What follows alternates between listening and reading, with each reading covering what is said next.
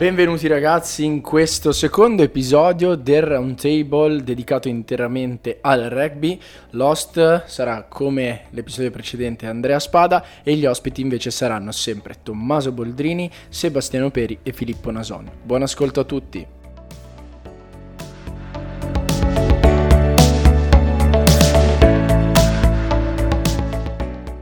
Uh, benvenuti a tutti in questo secondo episodio di uh, uh, Performance Roundtable di Obiettivo Performance. quest'oggi abbiamo la seconda parte relativa al roundtable dedicato al mondo rugbyistico. Eh, come nella prima parte, anche quest'oggi sono accompagnato per fortuna vostra, degli ascoltatori, eh, da tre elementi di grandissima caratura che adesso lascerò parlare diretti sulle, sulle ultime domande del, del round table. Quindi eh, non mi ricordo l'ordine della, dell'altra volta, vi chiedo scusa. Quindi parto da, dal primo che vedo. Filippo, inizia tu. Sì, eh, Filippo Noson, preparatore, capo preparatore a Verona Rugby e quindi mi occupo della prima squadra, della preparazione fisica della prima squadra e di tutta l'Academy, dando poi le linee guida a tutto il club. Sebastiano, prego, parola a te. Ciao, buongiorno, io sono Piero Sebastiano, sono al momento il capo preparatore qua del Rugby Viadana e mi occupo della preparazione atletica della prima squadra poi a cascata su tutto il settore giovanile. Perfetto, Tommy. Buongiorno a tutti, Tommaso Boldrini, preparatore fisico stato Ochelet da sei anni, esperienze precedenti in Italia in tre club eh, Firenze, Prato e Rovigo. Perfetto, abbiamo cercato di rendere più rapida questa parte perché già abbiamo fatto un'introduzione un pochino più corposa nel primo episodio, diciamo nella prima parte del round table.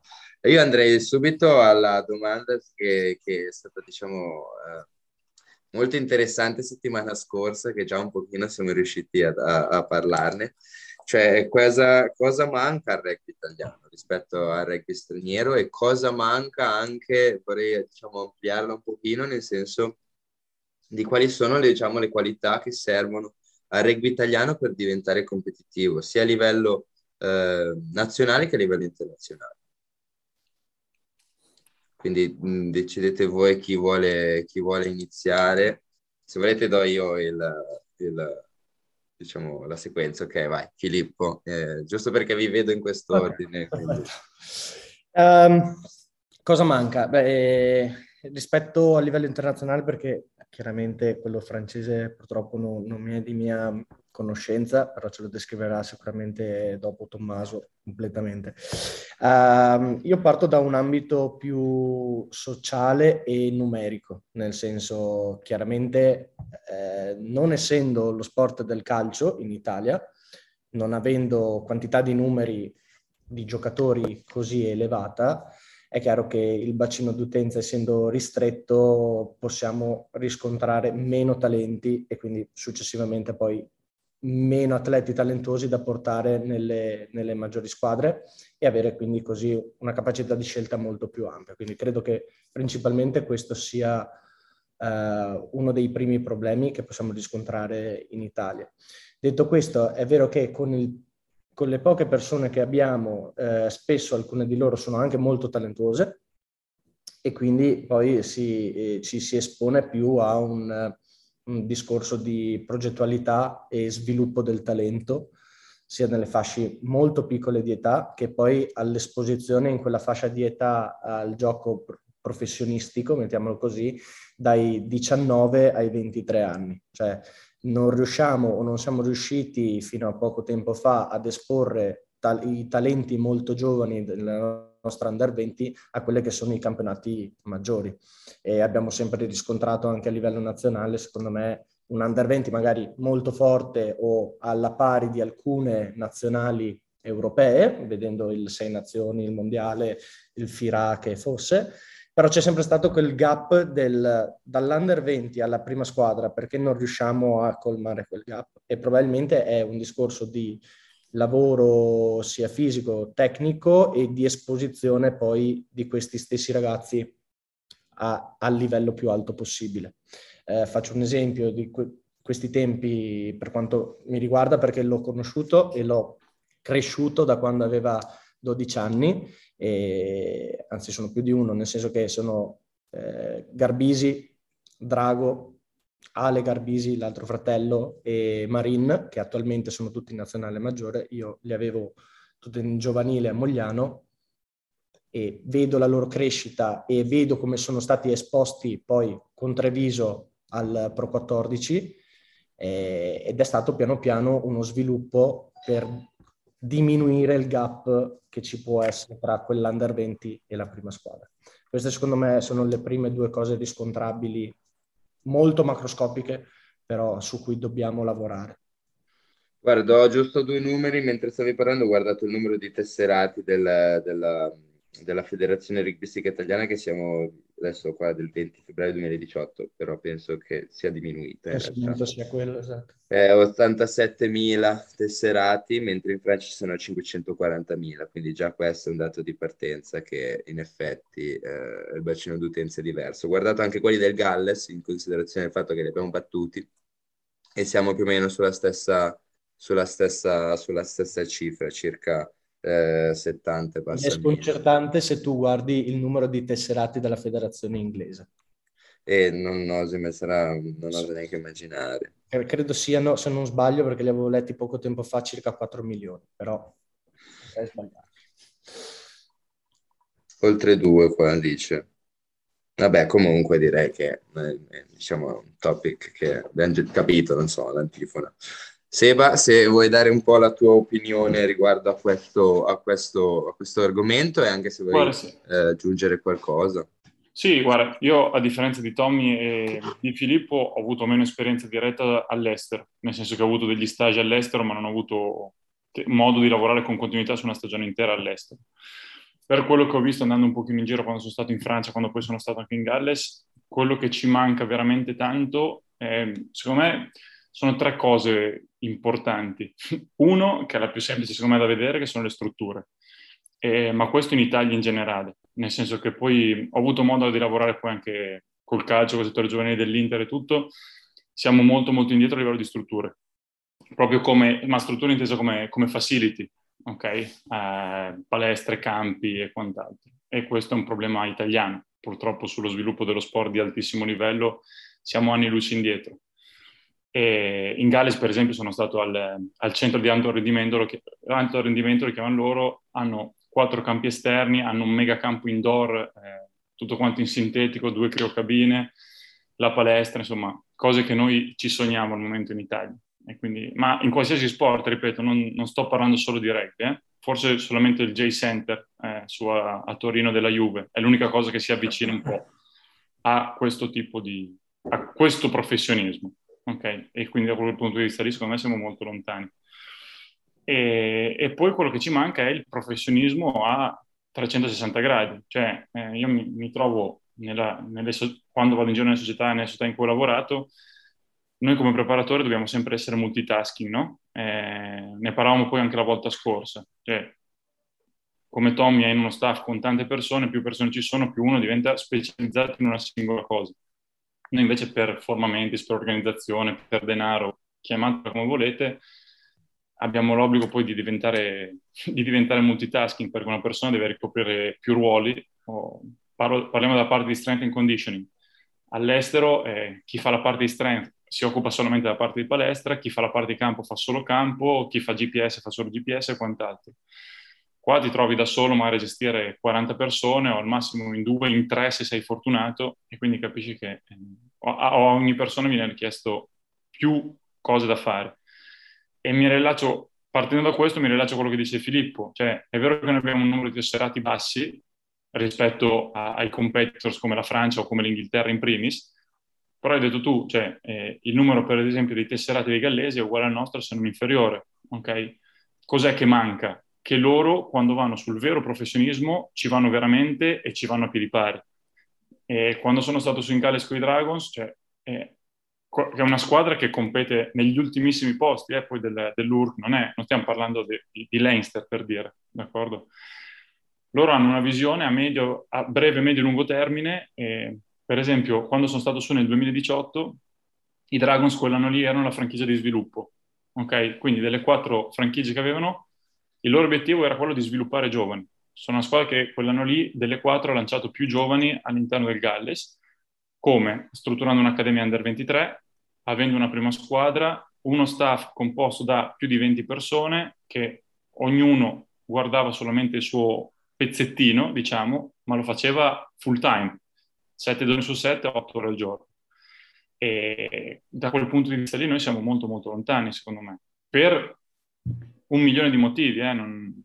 Adesso è solo per, per, avere un po' la fotografia del momento. Questo chiaramente non ci deve spaventare di dire ok, allora non, non ci arriveremo mai, no, dobbiamo tendere a quello lì, però secondo me in questo momento il gap più grosso che abbiamo diventa quello lì, perché se, se hai pochi numeri rispetto agli altri e non lavori ad altissimo livello fai ancora più fatica e non colmi secondo me il gap che c'è.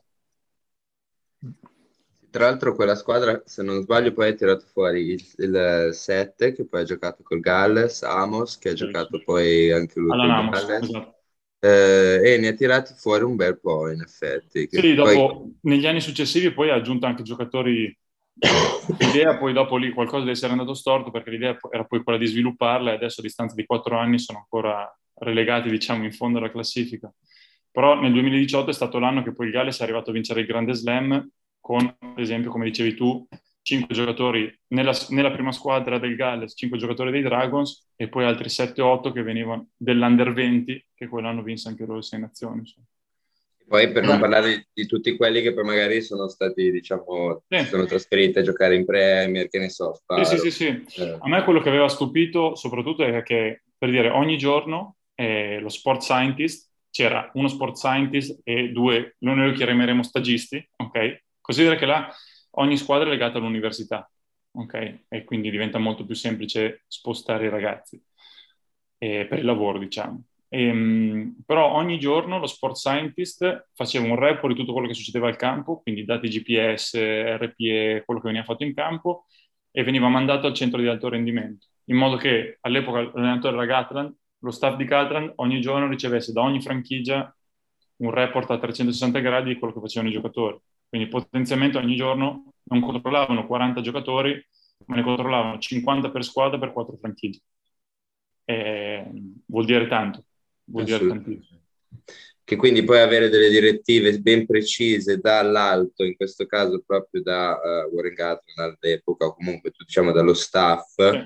ehm, è fondamentale. Si ritorna un po', eh, Sebastiano tu non c'eri settimana scorsa, però ero, torniamo un po' sull'argomento di cui avevamo parlato insieme a Tommaso e, okay. e a Filippo, eh, relativo alle indicazioni che devono essere fornite, diciamo, da, dall'alto in termini di federazione e quindi di come deve essere, di come si deve interagire. Sì, dopo il rischio è sempre, cioè, non deve essere mai la mano del padre padrone, cioè si fa così e quindi è un box chiuso a cui tu non puoi uscire. No, io ti do il box, ti do quelle 3-4 linee guida su cui stare, poi chiaramente cioè, alla fine anche loro tra di loro competevano e competevano e come, perché non è che Dragons e Blues sono amici, cioè rivalità c'è, c'è come, e poi ognuno è libero di lavorare all'interno del, della sua struttura come, più, come, meglio crede, come meglio ritiene, chiaramente. Però ah. con, con, un cappello sopra, diciamo. Eh sì, esatto, avendo una forma, diciamo, una, una struttura da, da, seguire, seppur lata che sia, però esatto. ti dà, diciamo, quello che è la, la direzione della, della, della federazione in sé. Sì, sì, sì, sì, esatto. Tommaso, vai, vai pure. Se vuoi aggiungere qualcosa relativo sì, a aggiungo, aggiungo, soltanto che per buona parte della, della carriera che ho avuto in Italia eh, ho riscontrato le stesse, le stesse, problematiche che Sebastiano ha, ha, esposto. Venendo in Francia, la grossa differenza che ho visto è questa cultura rugbistica molto più estesa in maniera verticale ma anche orizzontale, quindi nei club diciamo non professionali in Francia si ha una, un approccio diverso rispetto a quelli italiani, perché ovviamente in ogni club amatoriale rischi di trovare un, un giocatore che è passato per il professionismo e che quindi trasmette questo, questo saper fare attraverso il suo saper essere, quindi è, una, è una grande, un grande valore aggiunto per il, per il club. Uh, da un punto di vista della, della, di quello che manca all'Italia per, per, arrivare a, dice, a rompere questo gap che c'è fra le prime dieci nazioni e noi, direi che non è solamente quello che i giocatori fanno in campo, ma è una, è una risposta un pochino, se vuoi, politica anche perché ci sono tanti elementi che fanno parte della performance che noi non possiamo controllare, cioè noi ci occupiamo di quello che i giocatori fanno in campo e vogliamo che aderiscano a un progetto di gioco e vogliamo che rispondano in maniera efficiente a delle situazioni di gioco. Ma dietro a questo c'è un sistema che deve mettere in, moto tutto questo. Credo che io, io, ti parlo, ho lavorato nove anni in Italia, le priorità e le, come dire, quello che era urgente da quello che era interessante era ben chiaro per la federazione e quindi sono andati verso un certo tipo di eh, sviluppo e verso un certo tipo di messaggio che anche ai preparatori della, loro eccellenza top 10 eh, si cercava di dare. È chiaro che la cosa positiva è che comunque un cambiamento credo ci sia stato, le nazionali giovanili hanno ad oggi la possibilità di rivalizzare un po' con, con tutte le nazionali del Sena, tutte le, le squadre del Sei Nazioni. Mi viene a mente questa partita under 20 a Treviso contro l'Inghilterra, che per me è stata una delle migliori partite che ha giocato la nazionale negli ultimi tre anni. Perché? Perché a livello rugbyistico c'erano un sacco di, di, ottime, ottime, ottime spunti e questo non è che lo inventi, lo costruisci e quindi una base di lavoro c'è. Eh, quello che manca è eh, come integrare queste, queste, performance di alto livello con quello che la settimana dopo i giocatori si trovano a fare. Quindi questa è, credo, la, la priorità e per fare questo secondo me bisogna rimettere energia, tempo e soldi nel campionato italiano investire sulle figure professionali come la nostra, ma anche come quelle degli allenatori. Io ad esempio ho lavorato con, con tecnici molto preparati, ad esempio eh, Filippo Frati, che ovviamente ha sempre avuto quest'ottica di dire ma il nostro è un mestiere, quindi abbiamo bisogno di tutte le, le qualità che formano questo mestiere e a volte siamo un po' lasciati soli e questo, questo bisogna dirlo. Poi si è creata tutta una rete di solidarietà fra i coach eh, de, de, del campionato italiano, delle eccellenze, eccetera, e questo è, è ottimo magari bisognerebbe che la federazione fosse un po' sopra tutto questo e, e desse un po' più di indicazioni pratiche, perché poi io ho trovato allenatori e preparatori in Italia che sanno, sanno veramente tante cose. La differenza, ad esempio, è come metti in pratica le cose che sai. Quindi questo è uno skills che una federazione può aiutare a, met- a mettere in pratica nel, a livello di corsi, a livello di tante attività che si possono fare durante l'anno. Nella mia esperienza in Italia, ripeto, Firenze 1921, Cavalieri Prato e Rovigo, non ho, non ho visto questo, questi, questi, momenti di, di incontro e di veramente di voler far crescere ad esempio il progetto fisico del, de, dei giocatori, non solo di interesse nazionale ma anche del campionato italiano. Ho sempre visto un po' una, un freno. Ecco. Quindi questo poi fa sì che, che, le squadre abbiano delle esigenze che siano ovviamente legate a, agli obiettivi sportivi di, di, ogni squadra e questo ha fatto sì che ogni squadra poi ha preso il suo cammino e la sua, la sua propria proprio margine di sviluppo. Eh, se sia positivo o no, io vedo che eh, ad esempio in Francia i club hanno una, un, grande, un grande potere nei confronti della federazione ma l'hanno costruito nel, nel tempo unendosi e creando veramente qualcosa di, di, solido fra di loro. E una volta che questo, questo legame è stato fatto, poi la federazione anche, ha cambiato il modo di interfacciarsi con i club. Abbiamo parlato insieme del ruolo che Fabien Galté ha portato nella, nella, nella, nella, nazionale francese e questo passa attraverso un lavoro con i club. Quindi io penso che la federazione abbia, in, abbia messo in pratica e voglia mettere in pratica qualcosa del genere. Però io purtroppo non sono all'interno del sistema, magari mi dovete dire voi se questo si vede o non si vede, o... però credo che sia evidente se parli con i giocatori e credo che anche i nostri allenatori eh, pro abbiano la possibilità di, di, di, parlare, di condividere con eh, l'ambito inglese, l'ambito francese, eccetera. Quindi io credo che le risposte le sappiano, manca questa trasformare quello che si sa in quello che si può fare veramente eh, ciascuno con la propria possibilità. Insomma, non possiamo paragonarci a un movimento come quello francese, non, non possiamo, perché ci mancano i numeri, ci mancano le strutture, ci manca un po' di storia ancora. Però nel nostro piccolo, avendo solamente due squadre professionali, secondo me ci sono tante cose che si potrebbe fare in maniera, mm, come si dice, per noi eh, come si dice, efficace, ma io ripeto, questo è il mio punto di vista, non posso giudicare una, una, un lavoro di persone che sono attualmente in, questa, in, questo, in questo posto perché ovviamente non conosco la, la, la realtà. Ho la mia idea e che ve la espongo così, insomma. Assolutamente, assolutamente, ci mancherebbe. Però è bello comunque sentire idee da parte di tutti, anche di coloro che non, magari non sono in questo momento fisico all'interno, diciamo, nella realtà italiana. Una domanda che volevo farvi, sempre relativa a questo argomento. Quindi noi abbiamo parlato, diciamo, delle, eh, scusate, dei limiti, tra virgolette, che eh, il rugby italiano mh, ha ma eh, ritorniamo un pochino più su, diciamo, le competenze proprio di, di, di preparazione fisica. Secondo voi, dif- nel senso, dal, dal, punto di vista di preparazione fisica, siamo indietro, siamo mancanti o quello che ci manca è proprio la costruzione di un giocatore di rugby, nel senso del, la, la, diciamo, la, part- la componente fisica deve essere una componente prettamente funzionale passatemi questo termine, alla performance sportiva in campo? Non so se è una domanda un po' arzigogolata, mi rendo conto che l'ho fatta, mi è venuta un po', un po', un po male, però vediamo se riusciamo a, a, a, a, sviscerarla un pochino. Filippo, cosa ne pensi? Riparto io. Ehm, penso, penso che ci sia eh, inizialmente un grosso problema di mentalità sull'approccio al chi è il preparatore fisico in un contesto di club.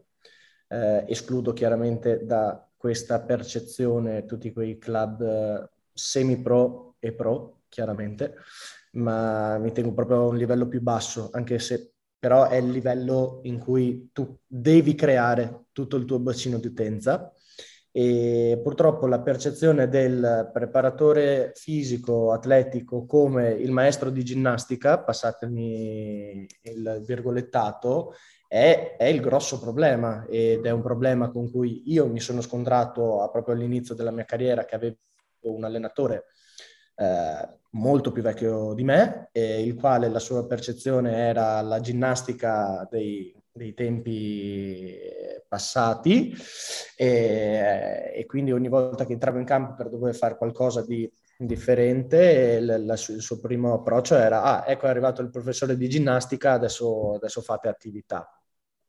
No, cioè nel senso, se questa percezione viene mantenuta soprattutto ai livelli, diciamo, più bassi, nel senso non più bassi perché brutti o, o vengono svolti male i lavori, anzi, però eh, chiaramente eh, sono società magari di Serie C, Serie B, e, e sono contesti in cui magari hanno grossi bacini d'utenza, se tutto questo viene fatto male, poi sopra eh, non ci si arriva. Quindi credo che prima di tutto ci sia un grosso problema di, di percezione da parte degli allenatori. Mi, a, mi, attacco a quello che aveva detto Sebastiano nella, nella, prima, nella prima call, dove sono d'accordissimo con lui che le conoscenze che abbiamo noi come preparatori uscenti da scienze motorie tutti i nostri vari corsi che andiamo a fare non sono differenti né tanto meno di quelli eh, delle persone che vengono dall'estero o preparatori esteri. Anzi, spesso e volentieri siamo molto più approcciati a un aspetto più globale, come diceva prima, perché, perché loro si iperspecializzano magari in quel piccolo settore e noi avendo più tools possiamo spaziare da una parte e dall'altra. Non sempre, eh, però eh, questo è quello che ho percepito io, anche con altri colleghi.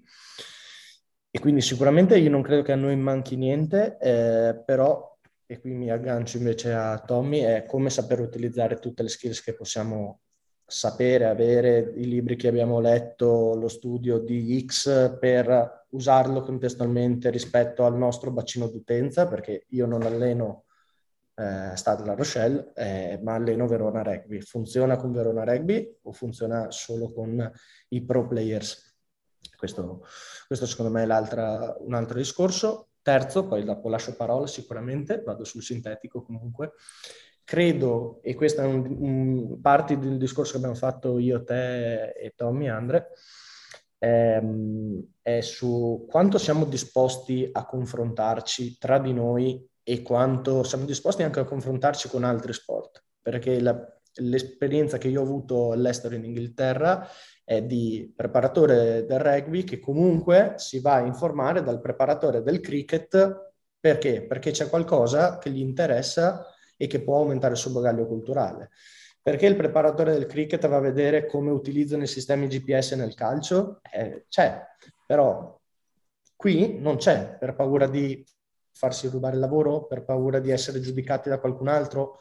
Non lo so quale sia il problema, però il, questo problema comporta una mancanza di esposizione a noi come preparatori, con magari livelli uguali, però differenti background, differenti esperienze, o livelli più alti a cui non ci vogliamo sottoporre per capire e conoscere qualcosa in più. Questi sono i miei tre punti. Guarda, voglio giusto dire due cose, poi lascio la parola a Sebastiano. Eh, sono d'accordo, secondo me non sono solo gli allenatori che diciamo, percepiscono in modo eh, particolare la figura del preparatore atletico, ma sono anche le società stesse, soprattutto delle categorie più basse, diciamo, eh, nel senso che ancora bisogna, cioè eh, quasi si arriva a, a, ad avere più, eh, diciamo, libertà e spazio di manovra dagli allenatori che dalle società, quasi la società che ti vuole eh, fermare.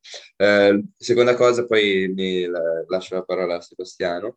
Ehm, che sì, è vero, è difficile, eh, non, si, non, si, sa diciamo, la motivazione per cui in Italia si ha questa paura, passatemi in termini, di condividere, però c'è anche da dire che magari in un ambiente inglese, essendo che è l'università che coadiuva tutto questo, è più facile che diciamo eh, ci si entra in contatto con il preparatore, cioè io banalmente dirò questa esperienza personale. Io un mio amico, lui faceva il preparatore della squadra di Heptathlon io non sapevo neanche cosa fosse l'Heptathlon, però andavo insieme a lui eh, la mattina alle 5 e mezza, andavamo in palestra. Quindi diciamo che la, la, la realtà in quel caso mi ha aiutato, nel senso che mi era facile fare la domanda. Eh, questo non vuol dire che è giustificato il fatto che uno non faccia la domanda perché non è, diciamo, non viene imboccato, ma dovrebbe comunque cercare di continuare a fare le domande. Basta. Ho detto la mia, lascio la parola a Sebastiano. Io cioè, volevo parlare da un... Eh, sono d'accordissimo con quello che ha detto Filippo. Eh, io però cancellerei dal nostro vocabolario proprio... È un, pro, un problema semantico ma che poi si trasforma in campo.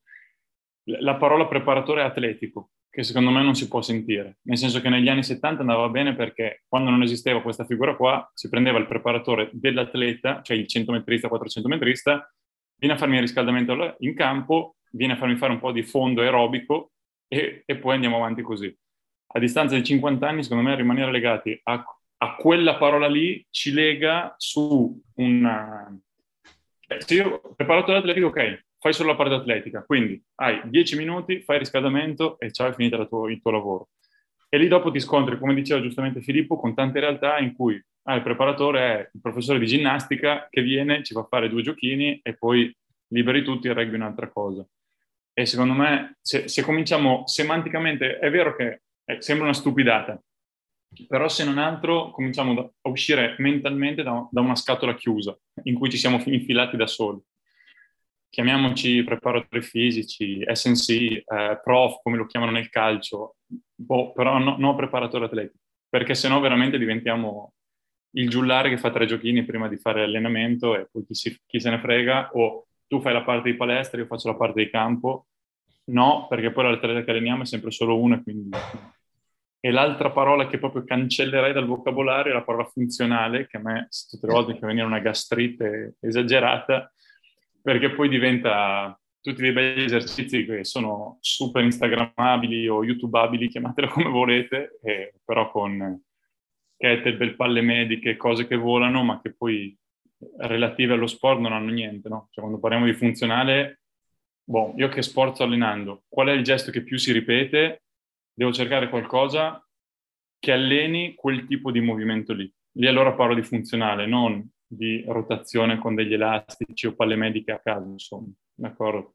Ci può stare intanto utilizzarli, ma non sempre. Non è che perché vedo il video di LeBron James che lo fa in pre-partita, che magari lo usa come neuro, come riattivazione neuromuscolare, allora io devo impostare la mia settimana di allenamento con esercizi da circo, insomma. Chiudo la parentesi, scusate la critica. No, no, ma poi in considerazione che non abbiamo tutti le James, soprattutto. Esatto, perché... bravissimo, bravissimo. Cioè, LeBron James, probabilmente, cioè, se anch'io, vinceva lo stesso titolo di MVP, esatto. sei titoli, cinque titoli, cioè, non lo so. Comunque, lasciamo un attimo questo.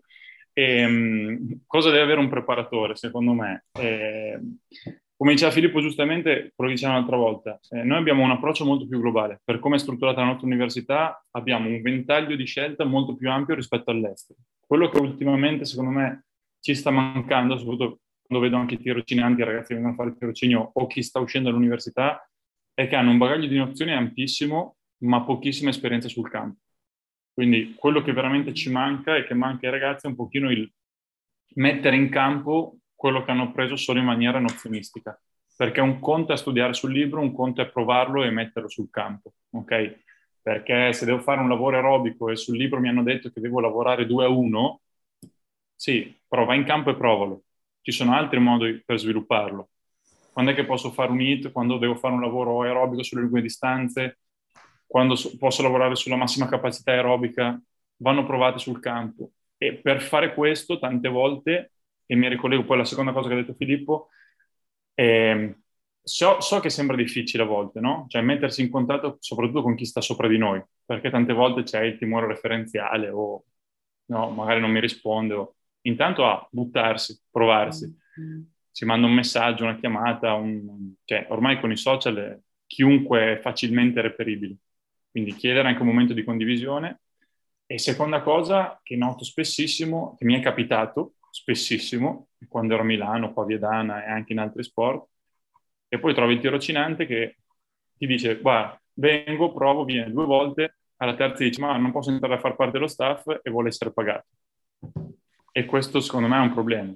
Eh, io parlo personalmente, cioè prima di vedere due soldini a fare il preparatore, ho cominciato a allenare a basket a 16 anni, ho cominciato a essere pagato, tra virgolette, che non, quei 150-200 euro al mese che di anni ormai ne avevo 23. Ok, sarò stupido io, sì, sicuramente, eh? sicuramente. Eh, però secondo me a volte serve, serve, anche un pochino questa cosa qua. Dopodiché Guarda. vi dico, sul discorso condivisione, secondo me si tratta sempre di parlare da persone a persone. Cioè io personalmente ho avuto la fortuna negli anni di trovare tanta gente con cui ho potuto condividere tempo, ore, metodologie, ma non solo nel mondo del rugby. Eh, per un po' di tempo, grazie a Roberto Nicolai, che è responsabile della preparazione atletica del settore giovanile dell'Inter, abbiamo fatto quasi cinque anni a condividere idee, condividere nozioni.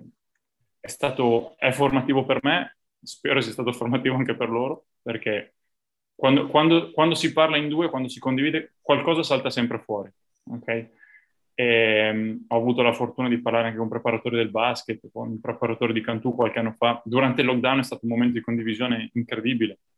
Eh, I ragazzi di AppFip, della preparazione fisica della pallacanestro, hanno organizzato una 48 ore di corso non stop praticamente con preparatori del basket e non solo, dove hanno condiviso in forma totalmente gratuita. Si trovano anche video su YouTube, tra.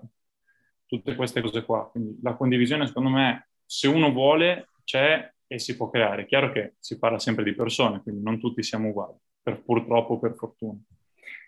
E mh, basta, questo, questo, un pochino è, è il quanto, ecco. non voglio dilungarmi troppo.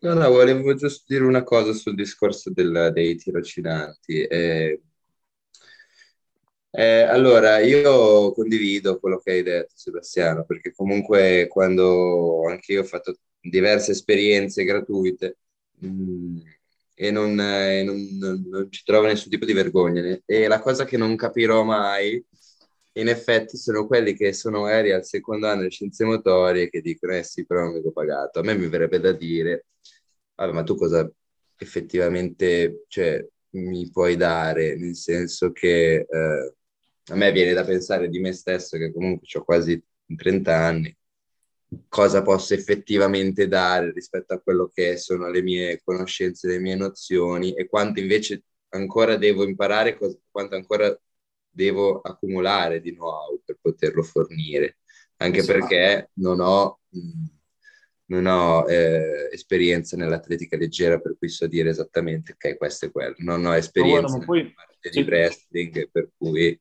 Io, cioè... io penso che eh, cioè, su questo che dici tu eh, abbiamo la fortuna di fare un sport che, cioè, di, di, scusa, di fare, chiamiamolo lavoro, ok? Facciamo un lavoro in un ambito che è sempre continuamente in divenire, perché continuamente si cambia lo sport. Quindi quello che so io adesso non basterà più tra due anni, tra cinque anni, tra dieci anni. Quindi questo processo che dici tu non è che devo farlo solamente dai 18 ai 23 intanto che sono all'università, è un processo che devo continuare a fare perché cambia lo sport, cambia il gioco, cambiano gli atleti, cambia il contesto sociale, cambiano una miriade di cose. E con questo però, apro un'altra parentesi, non voglio dire che poi dobbiamo accettare qualsiasi tipo di tirocinio in forma gratuita solo per imparare. Quando insegnavo all'università i ragazzi ho sempre detto non accettate i tirocini dove vi mettono le chiavi del pulmino in mano e fate il giro di due ore a raccogliere ragazzini. Ok? Scegliete i tirocini che siano di tipo formativo, chiaramente. Per fare l'autista sono dieci anni con la patente, ok, allora lì voglio essere remunerato, tra virgolette. Ma quando io vado a imparare, e, e ti dico, e io ormai che ho quasi 33 anni, da più di, da ormai una vita che faccio questo lavoro qua, ma quotidianamente vado, sento, compro libri, eh, vado in giro. Quando dicevo prima, sono stato in Francia, sono stato in Galles, cioè sono andato di tasca mia, non, non mi ha pagato nessuno il viaggio per andare, voglio dire. Però, cioè, ah, cosa, quindi, cioè, ecco, se vuoi mettere, cosa serve, la prima competenza che, io, che, che serve per fare il preparatore a un giovane, la passione, perché senza quello, perché poi quando ti ritrovi a fare il capo preparatore di una squadra professionistica e il meeting della squadra alle 6.45 con lo staff, se non hai quella roba lì, per 340 giorni all'anno non lo fai. Non lo fai, non ti informi, prima o poi ti siedi. Assolutamente, no, sono d'accordissimo. Guarda, dirò questa piccola esperienza. Durante il lockdown non mi hanno preso in delle posizioni gratuite in Galles, mi sono girato le scatole in modo incredibile, però ognuno ha il suo modo di vedere la, la faccenda. Comunque, ognuno ha le sue ragioni che sono indiscutibili. Eh, Tommaso, vai pure se vuoi aggiungere qualcosa relativo a questa parte. Allora, in questa parte direi che ci, si mescolano due aspetti, ossia le competenze di un preparatore fisico in eh, qualsiasi livello eh, di intervento, quindi le competenze di base che deve avere un preparatore fisico nel nostro sport.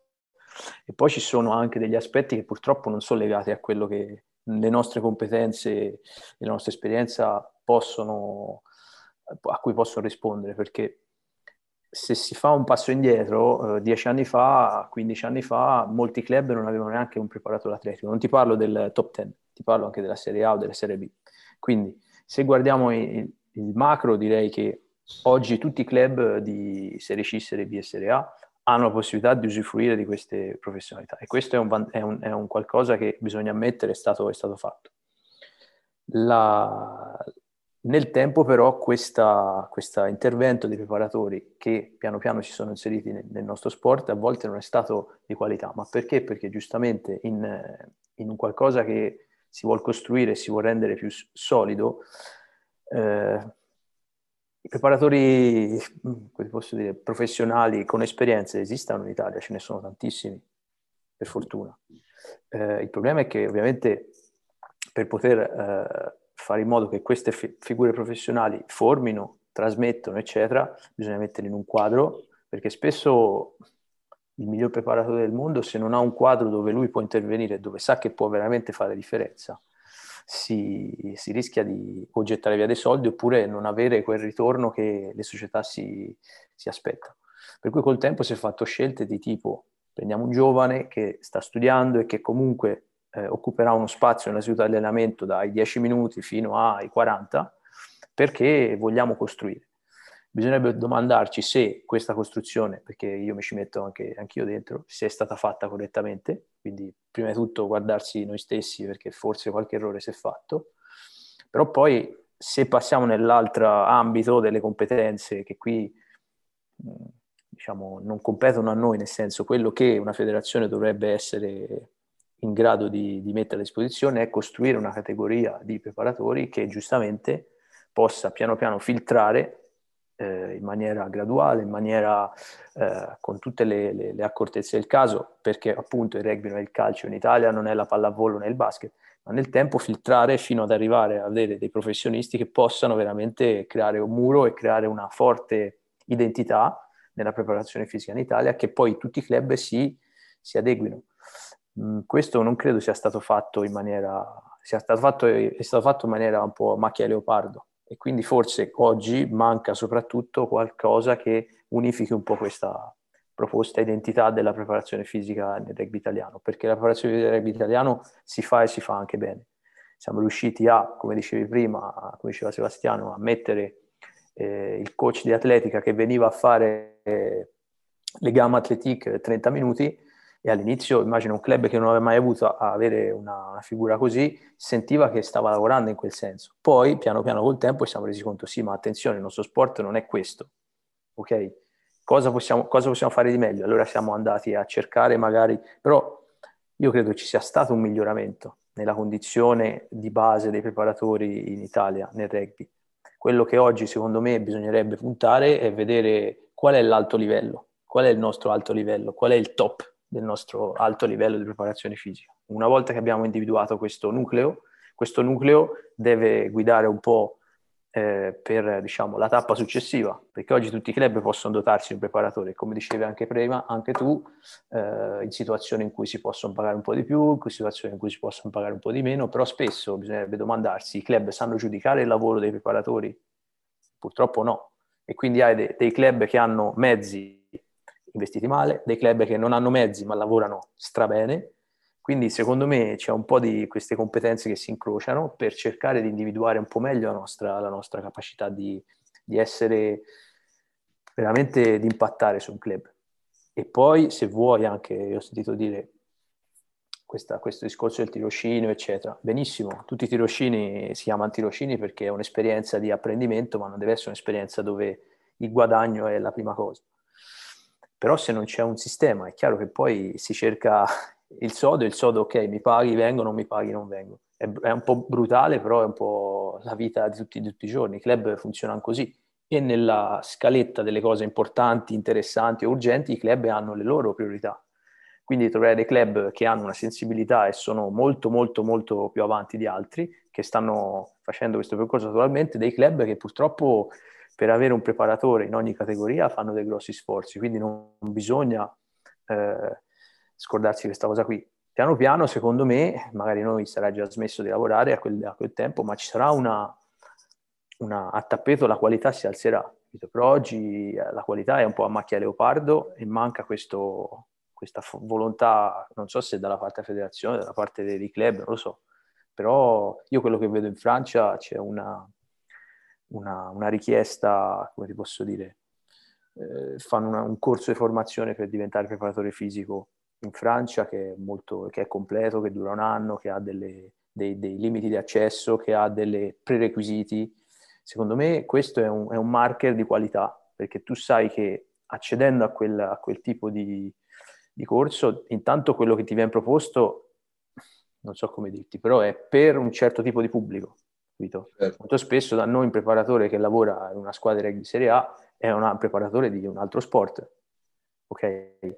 Perché giustamente vuol dare il suo contributo nella, nella, nella, nel club dove, dove, opera, però viene da un altro sport, non è un problema, non è un problema, è solo che poi gli obiettivi di questo preparatore non sono gli stessi della società, perché lui ha magari altre, altre il suo obiettivo non è essere al 100% su questo club, bisognerebbe riuscire a invogliare i club mm. a, a, investire un po' di più su, questi, su queste figure professionali, domandarci noi se siamo ancora se siamo al, al, al livello richiesto e poi, poi via andare. Insomma. Però ci, io la vedo sempre un po' come... Io proteggerò sempre i club in Italia perché i club eh, per me sono delle istituzioni, sono il valore del rugby è nei club, capito? Quindi i club hanno delle risposte corrette sempre perché loro fanno fronte al quotidiano, il vero, il vero quotidiano. Chi può programmare è fortunato, chi purtroppo va un po' alla giornata eh, fa quello che, che, può fare e, e voilà. Mm, siamo passati tutti, credo, da quello che ho sentito Sebastiano, eh, siamo passati tutti alle stesse esperienze, quindi quello che mi rincuore è che si è fatto tutti più o meno le stesse esperienze, professionali, umane e di e di, di vissuto ecco, sul campo. Quindi questo è già una, un ottimo, un ottimo, un'ottima base secondo me E se poi dopo parliamo delle competenze un pochino più, diciamo, essenziali di un preparatore fisico, perché parlavi di dare un po' delle indicazioni a un giovane preparatore, quindi mi piacerebbe su questo dare il mio, mio contributo. Ecco. Va bene, sì, sì, una, guarda, volevo giusto dire una cosa riguardo a quello che hai appena detto. Eh, non so se magari sono solo io, però credo che, cioè, credo che il, il preparatore medio, soprattutto quello che è il ragazzo che è coinvolto nel mondo rugbistico, sia molto autoriflessivo e sia molto, diciamo, mh, mm, faccia molta autoanalisi delle proprie competenze, delle proprie capacità. Cioè, ehm, parlando così con colleghi, amici che lavorano nel mondo artistico. Mi, sen- mi, sento di poter dire con discreta sicurezza che comunque il preparatore di rugby è, è veramente mosso dalla passione, perché mh, sa che fondamentalmente non è detto che ci sia un riscontro economico ed è veramente per questo lo vedo molto aperto anche proprio al dialogo, al confronto, alle cose. Quindi ehm, sì, sono d'accordo, sono d'accordissimo sul discorso delle istituzioni che è il club, però ogni tanto mi piacerebbe che anche i club vedessero meglio anche la figura e lo, insomma. Certo. Mm, però sì, è un, è, un, è un, percorso, secondo me è un percorso in cui entrambe le, le, le, i protagonisti, diciamo, devono evolversi. Andrea, all'ultima, alla, alla, domanda, alla domanda successiva, quindi, quali sono secondo voi le, competenze richieste a un preparatore atletico per poter, diciamo, lavorare e eh, lavorare e avere un, ruolo, una parte massimo, nei massimi livelli, che siano il massimo livello italiano, che sia quello francese. Filippo, ridò la parola a te. Ecco, ehm, bah, eh, io per il, per il, mio eh, modo di, di, di lavorare e, e, concepire la preparazione fisica, eh, chiaramente avere un grossissimo background sull'allenamento della forza e poi della potenza è chiaramente per me principio fondamentale eh, per essere un buon preparatore, che sia nel rugby che sia in altri sport, secondo me. E questo è il, è il motivo perché io concepisco la preparazione fisica un po' più indirizzata sotto quell'aspetto là, rispetto a tutte le, le componenti eh, di cui è composto il nostro sport, che poi è da trasferire su tutti gli aspetti di accelerazione, velocità e poi chiaramente il conditioning in tutto questo però è per me un po' eh, mio, la, la, parte che amo di più fondamentalmente per, per vari miei background e, e la quale, quale, ritengo fondamentale nella preparazione dal basso all'alto, poi su tutti gli aspetti. Quindi secondo me un grosso, back, un grosso background su questo, su questo aspetto è necessario e fondamentale. Poi eh, si, aprono, si, aprono, scenari incredibili. Eh, nel senso, ho visto tra, i migliori preparatori del mondo che magari non avevano una skills, eh, come si dice, da campo, eh, proprio su, super specializzata, però magari erano degli ottimi gestori delle risorse umane o della gestione del tempo, della periodizzazione e quant'altro e quindi secondo me ognuno è diverso in quell'aspetto là e quanto più riesci a, a saper combinare tutti gli aspetti assieme in particolare poi quello che ti è più per te, per la tua visione di preparazione fisica importante, cerchi di arrivare il più possibile verso il successo.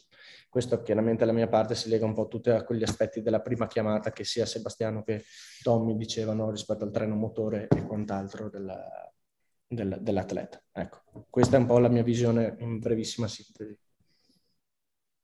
Perfetto, Sebastiano.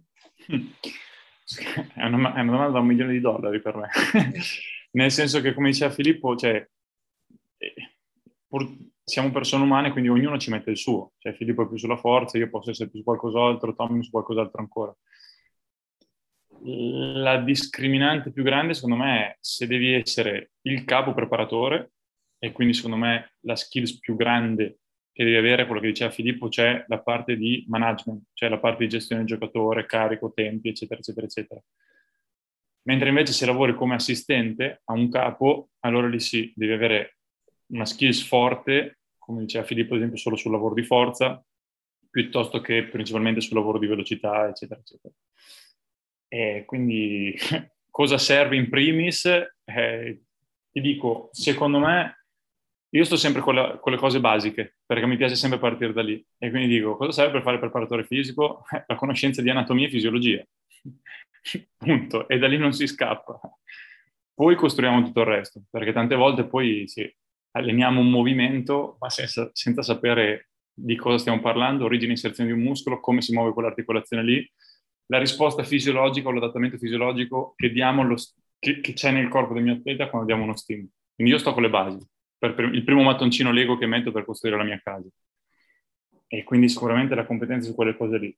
Poi in secondo luogo la capacità di studiare lo sport e gli atleti che sto allenando, per quello che dicevamo, cioè sapere cosa sto allenando quello diventa l'allenamento, tra virgolette, funzionale, no? Non il circo, ok?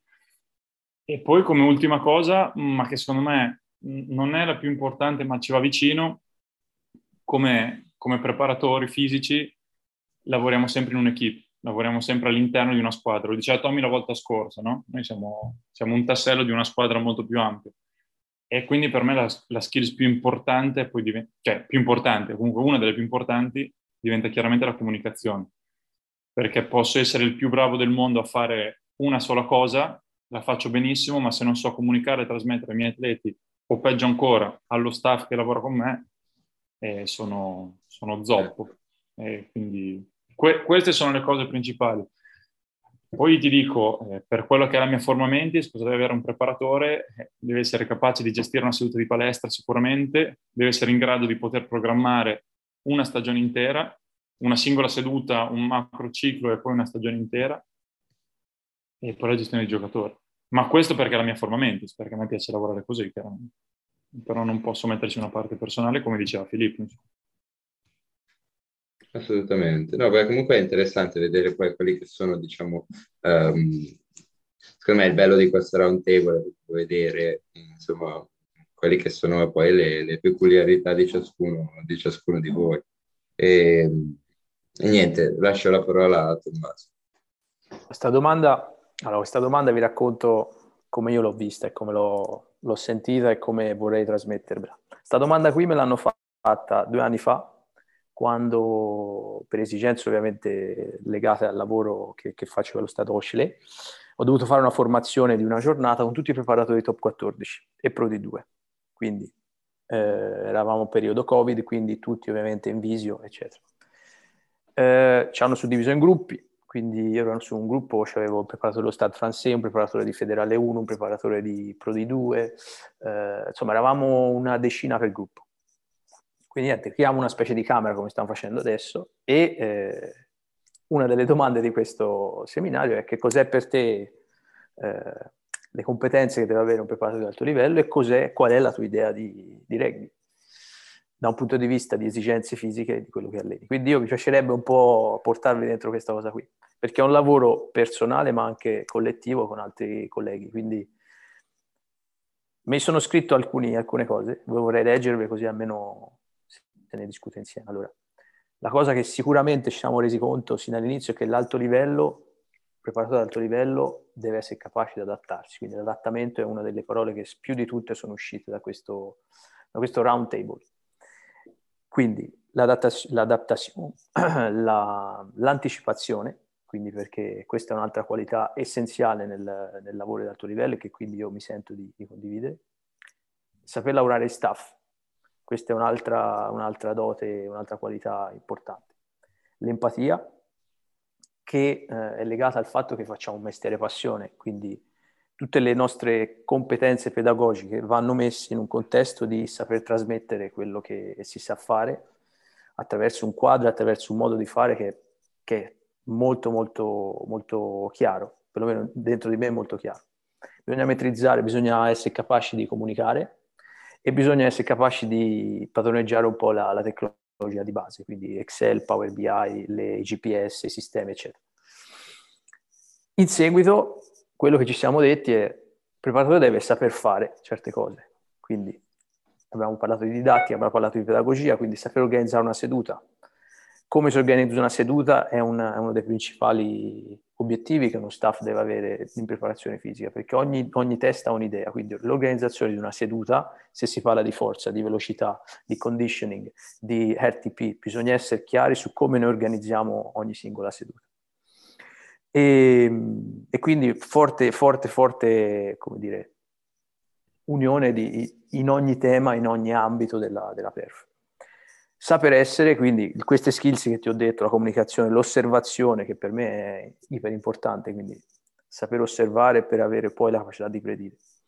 Eh, ascoltare, eh, perché ovviamente noi siamo all'écoute, si dice in francese, ma dobbiamo vedere e sentire, essere capaci di, di vedere tutte minimi, le minime differenze che ci sono in, in, in un gruppo, che noi al, al quotidiano gestiamo e di cui facciamo parte. Bisogna essere disponibili quindi questo è un altro aspetto che io sento di, di trasmettere perché il nostro è un mestiere passione, quindi non si contano le ore, non esiste un preparatore che arriva alle 8 e parte alle 5 pomeriggio. Il nostro è un mestiere che ha un, non ha un, un orario.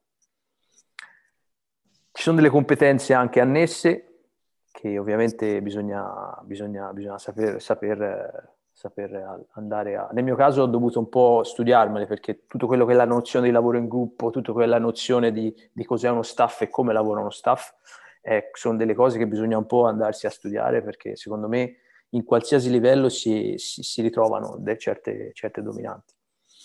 E, e, poi essere aggiornati su tutte quelle che sono le, le, diciamo, gli studi su ogni, so, su ogni tema, avere di solito in ogni staff c'è qualcuno che ha un po' questa sensibilità sulla sport science, quindi arriva con un certo studio che può passare allo staff. Ma io penso che ciascuno di noi debba avere un po' questa voglia nel suo, nella sua qualità forte, nel suo, io lo chiamo superpotere, ma ciascuno, ogni preparatore ha un suo punto forte, su quel punto forte bisogna continuare a alimentare questo punto forte. E quindi questa è un po' la, la per me le, le, le competenze che, che, un preparatore di alto livello, ma in generale un preparatore deve avere. Quindi non ci dimentichiamo che oggi, appunto, con tutte le, le componenti, le componenti tecnologiche che sono a disposizione, GPS, cardiofrequenzimetri, piattaforme di forza, eccetera, c'è bisogno di manipolare queste cose in maniera abbastanza autonoma e questo prende tanto tempo che ci sono dei club che investono su questo, però poi quando hanno investito vogliono risultati immediati. Questo non è possibile, ritorno su quello che avevo detto l'altra volta, saper trasmettere dei dati coerenti a, a uno staff e dei giocatori è molto più importante che di avere 40 GPS. E poi sulle, sulle esigenze che secondo me bisogna andare a lavorare al quotidiano, eh, simpatico perché siamo detti, eh, se si vuole semplificare, allora le tre qualità che per me sono le più importanti sono la puissance force, puissance vitesse e l'endurance. Quindi queste tre qualità eh, le si trovano nelle situazioni di gioco durante la partita. Quindi dobbiamo, dobbiamo metterci, dobbiamo avere davanti a noi, ad esempio, una situazione di gioco dove c'è molto spazio e pochi giocatori, quindi tutte queste qualità di puissance vitesse le si vedono, le si possono, si possono già intravedere. Se invece siamo in una situazione di molti giocatori e poco spazio, beh, lì è, siamo proprio su quello che è puissance force. E infine questo aspetto di endurance, quindi capacità di corsa, ma di ripetere attenzione, per me l'endurance non è un'endurance di... la capacità di ripetere sforzi ad, di alta intensità, quindi ti direi repeat sprintability, ma tutto quello che è ripetizione, ripetizione di, viene in francese il nome tâche de travail, eh, ad alta intensità, ok? Quindi tutto questo è un po' quello che si vede dal gioco. E poi da lì, come ci siamo già detti l'altra volta, se si parla di puissance vitesse, quindi la qualità degli appoggi, tutto quello che è l'accelerazione, la decelerazione, eccetera, la VMAX, e ehm, tutto quello che è la puissance force, i duelli, quindi come si va in collisione in un duello, ma anche tutto quello che è il combattimento su quando il pallone si raggruppa, quindi drive, eccetera, eccetera. E poi l'endurance, questa capacità di correre, mi ricordo che avevamo parlato anche sul, sulle, sulle, tre qualità che per me sono importanti, quindi il ritmo, il cambiamento di ritmo e le collisioni. Lì dentro c'è un po' il ritmo, ecco, in questa, in questa parte qui. Quindi il ritmo partita, il ritmo gara, il ritmo di potersi spostare in maniera efficace in un, sul terreno, secondo me rientra in questo ambito di endurance. E poi da lì si identificano delle, per esempio in un ambito giovanile, identifichi dei profili che sono, come ti posso dire, quello che, che, che esce di più eh, da, da, dall'osservazione è che hai dei profili che sono in una mancanza di energetico o di una mancanza di forza e velocità. Quindi se si va più nello specifico si possono avere dei profili, ad esempio in mancanza di, eh, che ne so, di conditioning, quindi di, di, di, energetico, che possono essere sia nei tre quarti, esempio un tre quarti ala piuttosto che una terza linea, se si parla di profili giovani, quindi ancora in development, ma si possono avere anche in questo ambito energetico i classici primi cinque, in cui bisogna andare a lavorare in maniera un pochino più individualizzata sull'allenamento invisibile, sull'educazione alimentare, su tanti altri aspetti. E poi quelli che sono invece in manca di forza e vitesse, beh, ci possono essere giocatori che hanno bisogno di, come i primi cinque, lavorare un pochino più sulla tecnica e piano piano portarli a una qualità di movimento migliore, ma soprattutto farli correre nella settimana, metterli in situazioni via via gradualmente più, dice, che sensibilizzano stimolano questa mancanza di, di déplacement. E, oppure quelli che hanno un manque de, de, de come si dire, di ripetizione di touch, quindi lavorare in maniera specifica su tutto quello che è la, la pliometria, tutto quello che è eh, la potenza, nella maniera più classica e nella maniera che stiamo qui a, a, a presentare. E quindi questa è un po' la mia, la mia visione sulle competenze di un preparatore e quello che il rugby per me è all'osservazione. Okay? Questo mi sembra che sia proprio la, la semplificazione più, più, bassa che possa fare, perché poi dentro c'è tutto un altro, un altro, molti altri discorsi che si possono collegare. Ecco.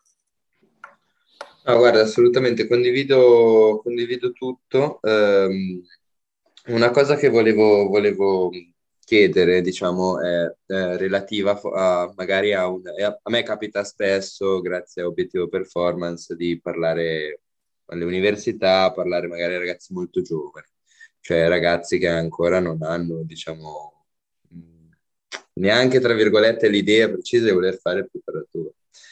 E, e, adesso con l'avvento dei social media, con il fatto che comunque la, c'è la possibilità di raccogliere informazioni da tante fonti, è difficile riuscire ad avere un pensiero critico per distinguere la fonte. Um, secondo voi cosa potrebbe uh, aiutare questo processo? Questo, vi chiedo anche questo perché eh, crescendo nella mia esperienza, anch'io come Filippo sono sempre stato, come direbbero in Inghilterra, molto newtoniano, no? Però poi mi sono, sono arrivato a un punto in cui ho detto, boh, forse, cioè, sono arrivato a un, a un tetto, che cosa me ne faccio poi oltre a questo? E quindi ho, rivi- ho rivalutato un po' tutto, soprattutto poi arrivando in, andando in Inghilterra mi hanno fatto rivalutare un po' tutto.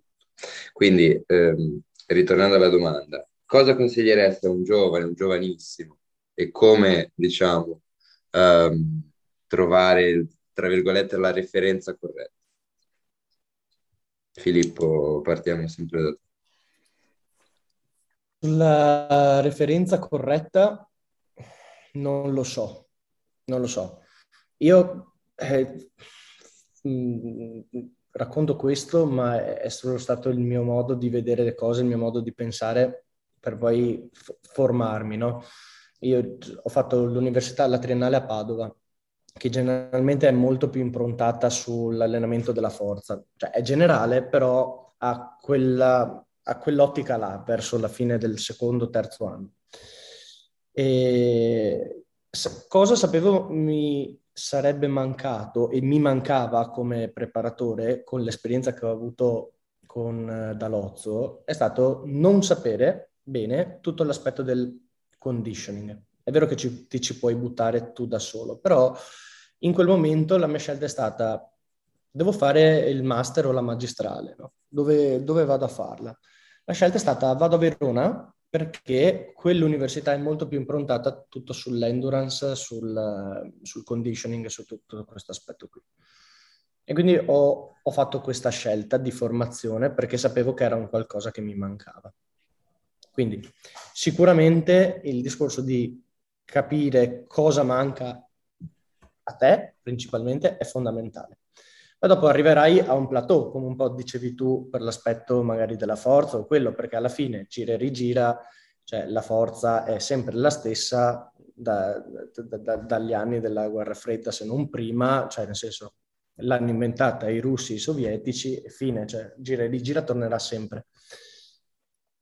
E poi eh, ti butti su un qualcosa di, che per te è nuovo, che ti interessa, no? Eh, per me è stato prima l'allenamento della velocità e quindi eh, vai a scoprire qual è la fonte che è più accessibile probabilmente. Quello che ho fatto io è stato scegliere la fonte che per me è più accessibile prima e all'avanguardia, perché sennò sarei dovuto andare a fare un corso federale di atletica leggera. Invece no, eh, ho scelto di seguire Altis per avere un'idea di quello che è il panorama della velocità, poi successivamente seguire eh, l'onda di Altis e vedere cosa mi portava per gli sport di squadra, no?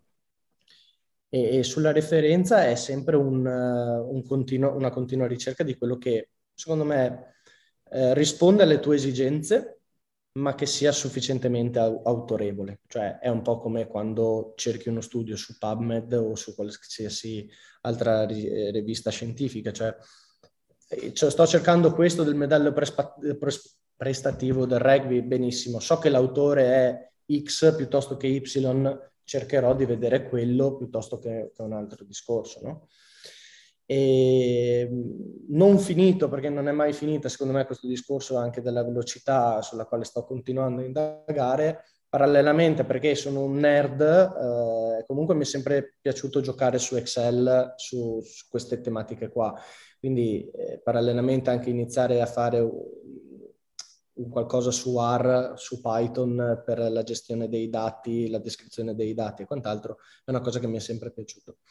E, e lì cosa c'è di autorevole o di fonte? Niente, cioè nel senso ti compri il pacchetto di tal dei tali che magari ti insegna ad usare Python in un modo o nell'altro per, non so, il machine learning o qualcos'altro, però ti butti su quello che ti piace a te. E, e poi è mettere le mani in pasta. Cioè provi, hai sbagliato, non andava bene, riprovi, cerchi qualcosa che ti piace di più, che ti può essere utile, cioè non può piacerti tutto chiaramente, però magari c'è qualcosa che non ti piace e ti può essere utile. Secondo me sempre però con il più alto livello di referenza possibile. Ottimo, perfetto. Sebastiano, se ci vuoi dare qualche, qualcosa della tua opinione. Guarda, da quello che ha detto Filippo, sinceramente ho poco da aggiungere, perché penso che sia stato super iper esaustivo e sono assolutamente d'accordo. E poi ti dico, vi do la mia opinione di come ragiono io. Eh, io, per, per, mia forma, da quando sono nato, sono sempre stato un bastian contrario, nel senso che mi piace sempre mettere in discussione tutto a 360 gradi, da quello che faccio io a quello che vedo, a quello che sento, e quindi è sempre stata un po' la mia forma di fare le cose, no? Cioè, vi faccio un esempio, io sono partito con la mia tesi di laurea, l'ho fatta su una riattivazione neuromuscolare prima della gara, ok? Per fare questo ho conosciuto, tramite testi, libri e anche cose meno scientifiche, Louis Simmons e poi tutta quanta la, la, filo- la filosofia della West Side Barbell, quindi parliamo di pesi, pesi e quando c'è tempo facciamo un po' di pesi e in parallelo, per questa stessa cosa qua, ho conosciuto anche Franz Bosch, ad esempio, che invece è la persona più funzionale sulla faccia della Terra. Ormai ho qualche anno in, po', qualche anno in più di voi, eh, all'epoca Franz Bosch collaborava da esterno con la nazionale inglese addirittura. Okay? Andiamo, andiamo, un po' indietro.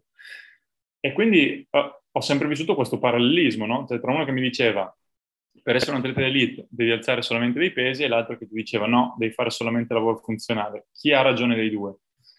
E lì secondo me poi sviluppo, sviluppi spirito critico, come diceva Filippo, poi realmente provando. Se hai la fortuna di avere qualcuno su cui provarla, lo provi su di lui, e se no, voglio dire, Tommy l'ha detto oggi almeno dieci volte, cioè prima di saper far fare, bisogna saper fare. E quindi se non hai nessuno con cui allenare, parti da te stesso, lo provi su te stesso e vedi che risultati ti dà, vedi come va. Questa è, è un po' la mia visione, insomma. la prima forma di, di, fare critica. E poi tutto il resto l'ha, già detto Filippo e sarebbe tutto superfluo. Cioè, parti da quello che è più vicino a te, cerca di fare un salto il più lontano possibile e piano piano vai a colmare tutti quanti i gap che ci sono in mezzo. Io ad esempio ho fatto venendo dal basket ho fatto un po' il ragionamento opposto. Cioè, sono partito prima dalla parte di conditioning perché era quella più vicina a me, che è quella che ho fatto per più tempo. Sono arrivato alla pesistica dopo e nel frattempo poi ho cercato di colmare e sto continuando a cercare di colmare tutto quello che mi manca nel mezzo perché poi si apre, si apre un mondo, insomma. Questo è un po' quanto. Perfetto, Sebastiano. Tommaso, lasciamo a te la parola. Io direi che eh, ciascuno di noi ha la possibilità di, in, in determinati momenti della propria carriera, scolastica e lavorativa di accumulare una certa serie di conoscenze, ok? Quindi ogni conoscenza è, per me è valida, se è nell'ambito che, eh, perlomeno per il mio caso, qualcosa sia inerente a quello che faccio, altrimenti eh, ho passato mh, parte della mia carriera a leggere moltissime cose interessanti, moltissime cose interessanti, che però poi nell'ambito in cui lavoravo avevo poco transfer. Però questo è un percorso che bisogna fare, perché prima di arrivare alla capacità di, di, di diciamo, dividere fra interessante, eh, importante e urgente, proprio questa. Più eh, accumuli queste conoscenze, ciascuno di noi l'ha appena detto, e più sei capace di selezionare poi quelle che ti guidano e ti portano e ti confermano quello che tu fai. Perché se vogliamo anche gli studi, andare a cercare gli studi sulla... Adesso siamo, siamo ad esempio stavo leggendo uno studio sulla decelerazione, ok? Come accelerazione e decelerazione, come si fa a calcolare una decelerazione efficiente, quindi tramite la, la cinematica arrivare a stabilire il profilo di decelerazione di un, di un, giocatore di rugby come un giocatore di calcio. Iper interessante. Però io avevo bisogno di due o tre valori, magari solo di uno, ossia la capacità di decelerare è legata alla tua capacità di accelerare al massimo e, e, ridurre del 50% questa accelerazione massima nel più breve tempo possibile. Quindi io ho due dati che mi interessano, l'ACL max e 50% dell'ACL max. Quindi questo mi guida su certe sedute di, di educazione, di development, di complementare un po' la, quello che il giocatore fa.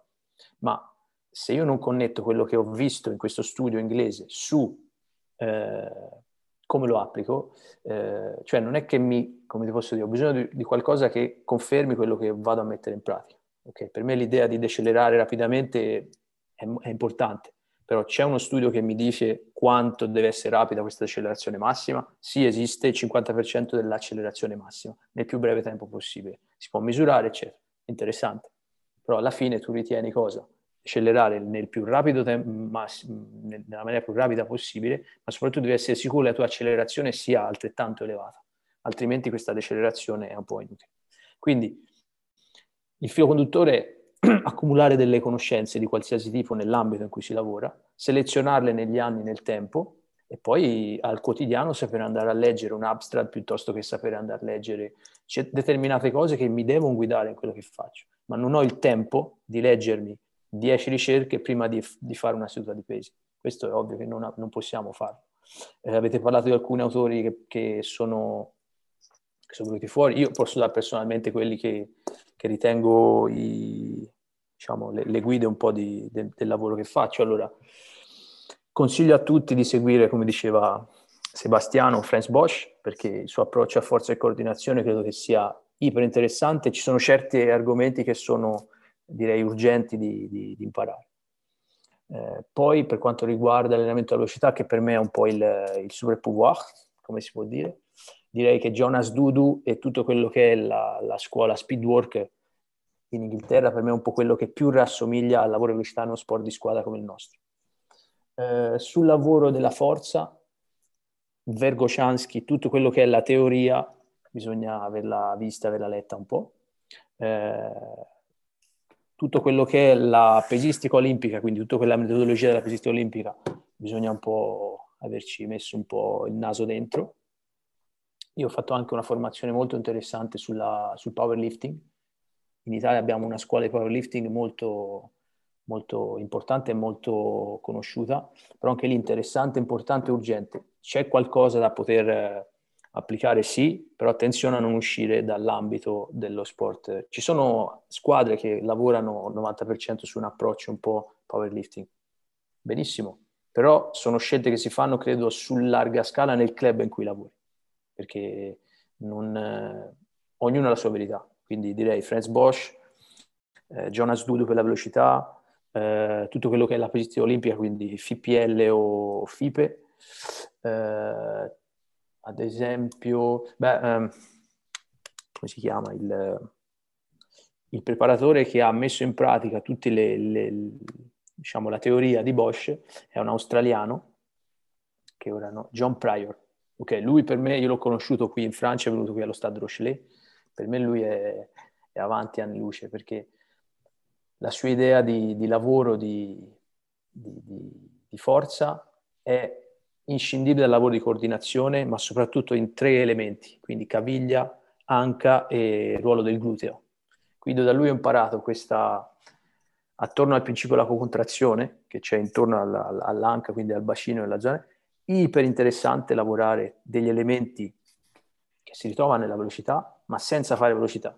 Quindi quello che si chiama velocità, eh, projection, reactivity e switching, lui le lavora in degli esercizi statici, dove però l'intenzione di velocità fa sì che quello che lavori è una coordinazione rapida, un'espressione di forza rapida, che è iper interessante. In certi momenti dell'anno, secondo me, è interessante su rugbisti perché, eh, perché non puoi permetterti di fare una seduta di velocità, non puoi permetterti di portarli sul campo 15 minuti, allora magari facendo delle micro, micro lavoro in questo senso, perché no? Ecco, però ognuno arriva al proprio, al proprio ambito. Da un punto di vista, ad esempio, della, di tutto quello che è i dati e GPS, perché parlo di questo? Perché parte da un interesse personale. Io mi, mi sento un preparatore, non mi sento un data analyst, però mettendoci il naso dentro mi interessa. E allora ho sviluppato una, una specie di database che utilizzo per guidare le, le, le sedute che, che, svolgo, ma non è che una volta che ho questo la preparazione fisica è fatta, ci sono tutti gli altri aspetti che bisogna, bisogna tenere conto. Sulla rieducazione, anche lì ci sono migliaia di fonti, oggigiorno sempre più si cerca di mettere chiarezza su RTP, quindi tutto il processo RTP, tutto il processo Return to Play, tutto il processo Return to Sport e Return to Performance, quindi credo che sia importante anche questo. Però anche lì all'inizio bisogna accumulare delle conoscenze, filtrarle e poi trovare quello che a noi serve, perché al quotidiano, se ci pensate bene, non facciamo, non, siamo, non possiamo applicare la filiera esatta come la teoria ci dice, siamo in un certo momento, bisogna applicare qualcosa di questo.